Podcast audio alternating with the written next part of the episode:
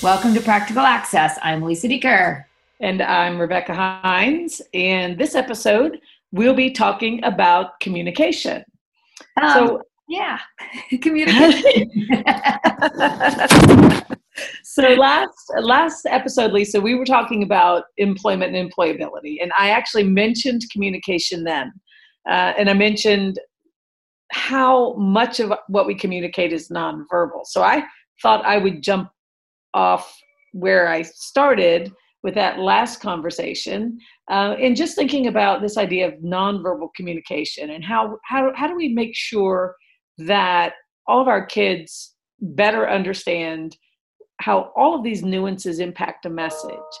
So some of some of you guys might have seen the commercials this uh, this past year for I think it was State Farm. I don't remember which insurance company, but they use the exact same script the exact same script and they do it they deliver it one way to have a positive meaning. Uh, the girl walks out and sees the car and says i can't believe this is my car. And then they use the exact same words for another guy who walks out and says i can't believe this is my car. Because something bad had happened to the car and then it goes on and on from there. But it, it was a really good example of this idea that that the words don't convey nearly as much as the tone of voice and the delivery etc and i don't think that kids are often um, aware of those things. So you might remember lisa one of our one of our former students christine duff did a lot with mirrors with kids with autism so that they could see how they look when they're doing different things. And i think i think that's a good really simple thing to do with a lot of kids is to get to coach them up on how, how does it look when you're saying this and I'm not saying that's for for your teenagers who are going to roll their don't use that against them, you know. Um, don't use it against them. But I think it's a good way with little kids in particular to get them to start thinking about how they look when they're talking to other people. Yeah, you know, and I'm going to go with a tech app along that line because I equally agree with you in that concept. And there's an app called AffDexMe, uh, A F F D E X Me. It's a free app, and much like the mood ring we were talking about earlier can mm-hmm. tell you your mood this one can tell you what your facial expression is saying and, and i still recall this young man who was on the spectrum who could code in seven languages and he kept looking at this app when i brought it up and i said what are you doing and he said i'm trying to make myself look happy he said, I feel really happy right now because we're doing all this tech stuff, but I'm trying to make myself look that way. And I think that's true for a lot of us. You know, I, I used to laugh as a teacher. My students would say, Mrs. Dieker, you know how we knew when you were really mad? And I'm like, no, but if you tell me, I'll be using that in the future. And they said, when you stop smiling. So you could raise your voice, but if you were still smiling, we knew we hadn't reached the threshold with you. And so I think those are the secrets teachers find out. As parents, we know when we can give our kid the look and they know it. But I often think in return, many students with disabilities don't know how to give back either the happy look, the sad look, the stern look, the I mean to stop bothering me look. Uh, because again, I think kids are often bullied, sometimes taken advantage of. And so that's one app I would consider, but I agree with you. It's the nonverbal piece that often gets many students, period, but many students with disabilities in situations they can't quite figure out how they got there because their words say one thing, but their body is saying something else. When when I taught kids with severe emotional disturbance, uh, this was a particularly important uh, lesson for them was this idea of what are you what are you saying? What are you saying? What are you saying with your words? What are you saying without your words? Uh, some of the things that that I have used in the past and that I recommend anybody who's trying to focus on different elements of communication. I, I used simple things like uh, finding interesting videos that were were simple and and light, like gender differences in body language.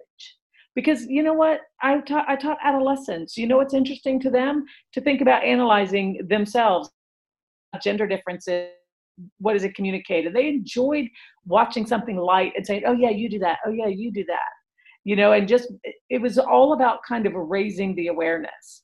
And similarly, I would use things that, like an image. That, uh, I have a chart that would show you if you if your eyes are looking up, if your eyes are looking down, what it means the brain is doing. You know, now you're remembering this, or now you're thinking about that.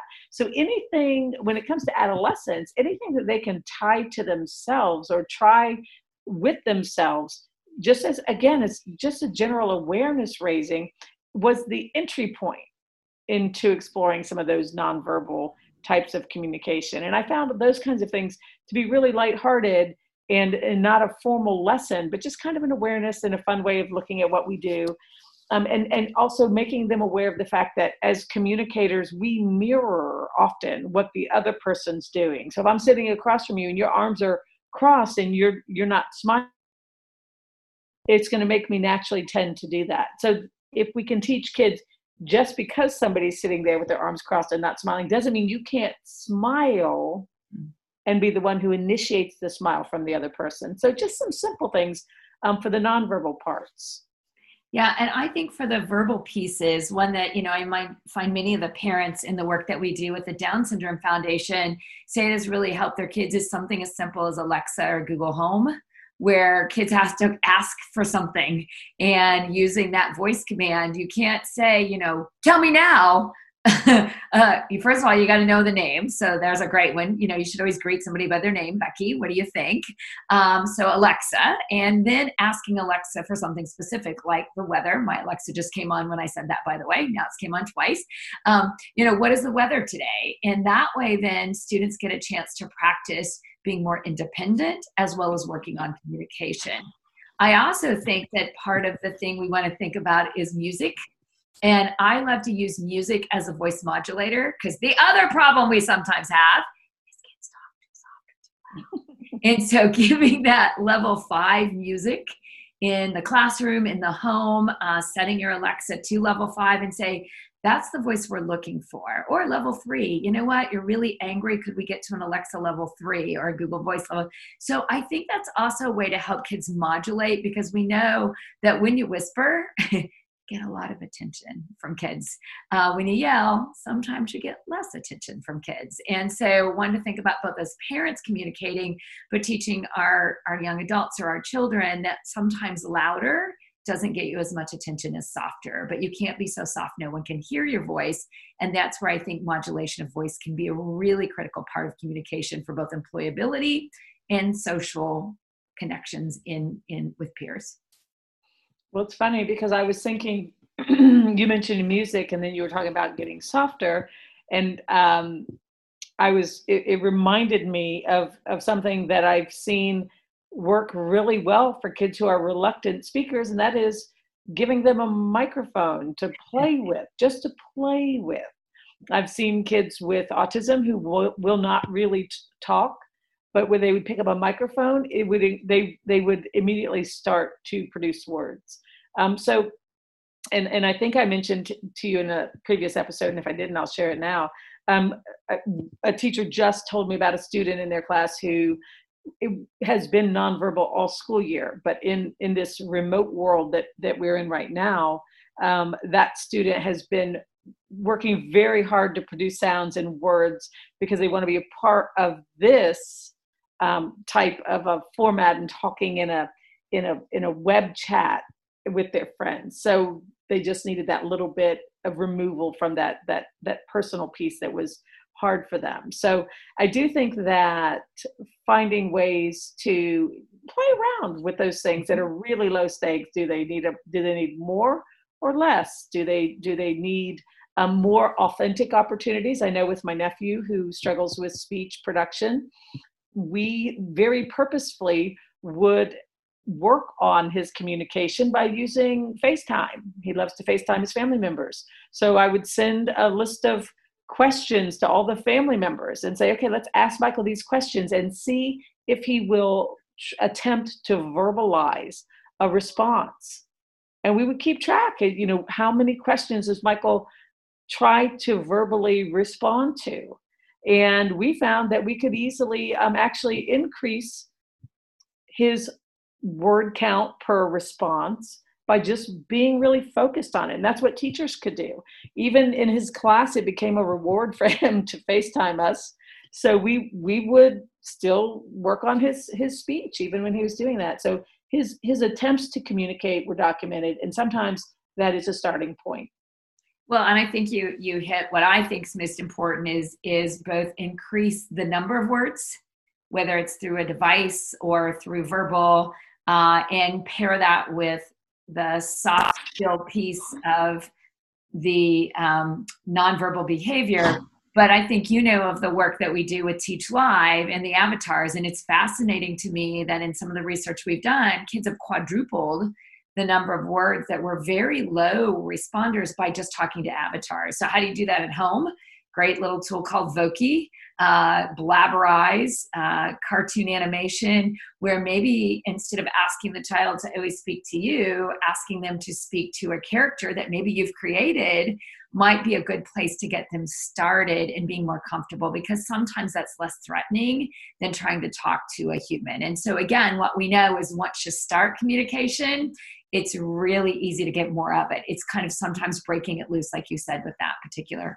So, my last thought for communication is just really helping our students understand how to be open with their communication versus when to be closed. You know, uh, when you're asked things that maybe you don't want to be overly uh, forthcoming, such as in a job interview, you know, well, I'm lazy and I don't work hard, maybe that's a time to stop and use short statements. We've seen that happen before.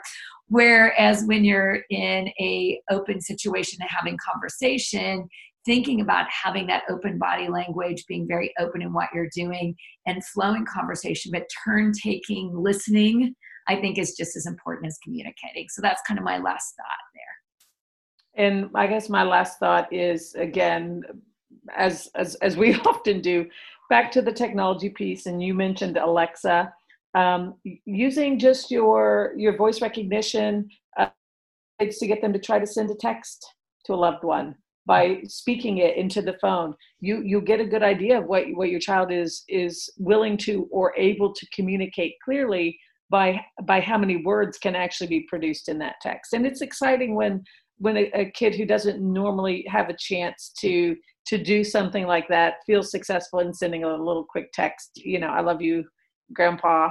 Um, and again it's about that that word production. And as you said once we can start producing some words then they come much more quickly. But it is it is getting getting kids to really attempt at one end we kind of like to go all over the place because we started with a lot of nonverbals and now we're getting into the real specifics but you know what lisa that's that's our field you know it's wide ranging and uh, we might be working with somebody who has produced no words and we might be working with people who are so articulate, but their body language just needs to be brushed up.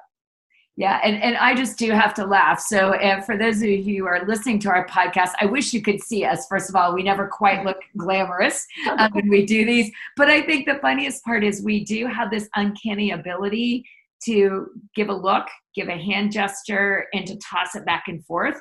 We've always had that as a natural skill together.